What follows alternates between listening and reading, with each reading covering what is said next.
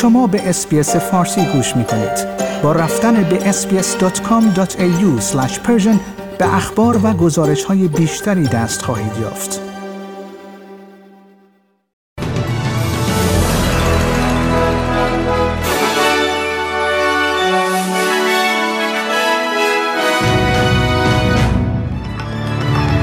کریس وزیر آب و هوا و انرژی با رؤسای سابق خدمات اورژانس ملاقات کرد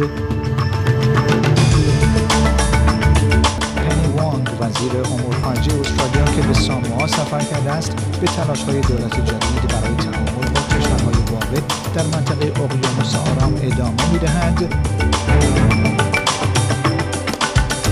و یک گزارش جدید نشان می‌دهد که گزارش های اقراق‌آمیز رسانه ها در ماه‌های اولیه عرضه واکسن کووید 19 باعث گسترش جهانی شایعات درباره عوارض جانبی واکسن ها شد.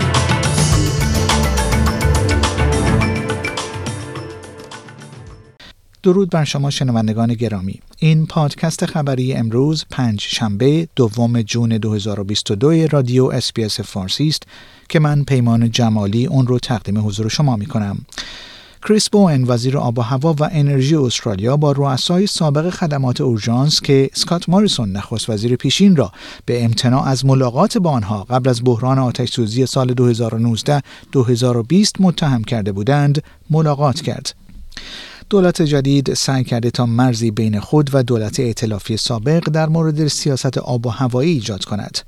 دولت جدید استرالیا می‌گوید که به دنبال پایان دادن به جنگ های آب و هوایی خواهد بود. رؤسای سابق خدمات اورژانس ضمن استقبال از این رویکرد جدید از حزب کارگر خواستند تا اهداف کاهش انتشار گازهای گلخانه‌ای خود را تا سال 2030 به 75 درصد افزایش دهد اگرچه دولت معتقد است که از مردم برای هدف 43 درصدی که در هنگام کارزارهای انتخاباتی خود اعلام کرده بود دستوری دریافت کرده است این در حالی است که سواحل شرقی استرالیا با کمبود گاز و انرژی مواجه است وضعیتی که آقای بوئن آن را یک طوفان عالی خوانده که بازار انرژی برای مقابله با آن مواجه است I don't hold the former government accountable for any particular element of the crises we are facing, the situation, the very serious situation we are facing.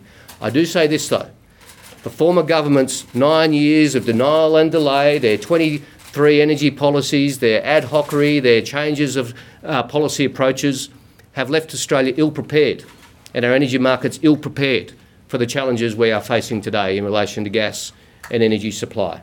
آقای بوئن میگوید هفته آینده با همه وزرای انرژی ایالتی و منطقه‌ای در مورد مسائل مربوط به عرضه انرژی دیدار خواهد کرد. پنی وانگ وزیر امور خارجه استرالیا که به ساموآ سفر کرده است به های دولت جدید برای تعامل با کشورهای واقع در منطقه اقیانوس آرام ادامه خواهد داد. این امر در حالی صورت می‌گیرد که چین به دنبال تقویت روابط خود در منطقه است. خانم وانگ همچنین روز جمعه چند روز پس از امضای توافقنامه های دو جانبه دو کشور اقیانوس آرام با پکن از تونگا بازدید خواهد کرد. وزیر امور خارجه چین وانگ هی در حال سفر به چند کشور در سراسر اقیانوس آرام است. اما بر اساس گزارش ها یک توافق امنیتی در سطح منطقه‌ای که توسط پکن پیشنهاد شده بود پس از ابراز احتیاط چندین کشور به حالت تعلیق درآمده است. در همین حال جیم چالمرز خزاندار فدرال می‌گوید منطقه در اولویت قرار دارد. I'm proud to have been involved uh, in some of the policy development uh, around climate change, uh, around um, uh, official uh, development aid, uh, and in other ways. Uh, our government is very focused on the Pacific, on our own neighbourhood. You've seen that already, and you can expect to see more of it. یک گزارش جدید نشان می دهد که گزارش های اقراقامیز رسانه ها در ماهای اولیه عرضه واکسن کووید 19 باعث گسترش جهانی شایعات درباره عوارض جانبی واکسن ها شده است. دانشگاه وسترن استرالیا در پژوهشی جدید از داده های شرکت گوگل و ابزارهای نظارت بر فعالیت رسانه های اجتماعی برای ردیابی پیدایش و انتشار شایعات پیرامون واکسن کووید 19 استفاده کرده است. بحث های آنلاین مربوط به لخته شدن خون، قش و مرگ استوره بیسبال هنگ ارن از جمله موضوعات مورد تجزیه و تحلیل در این پژوهش بوده است.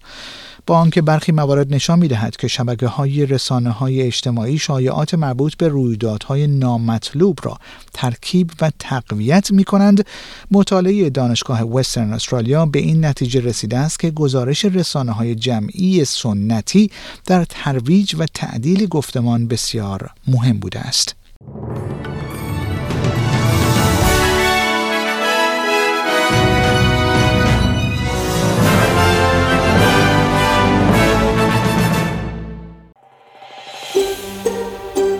آیا می خواهید به مطالب بیشتری مانند این گزارش گوش کنید؟ به ما از طریق Apple Podcast، Google Podcast، Spotify یا هر جای دیگری که پادکست های خود را از آن می گیرید گوش کنید.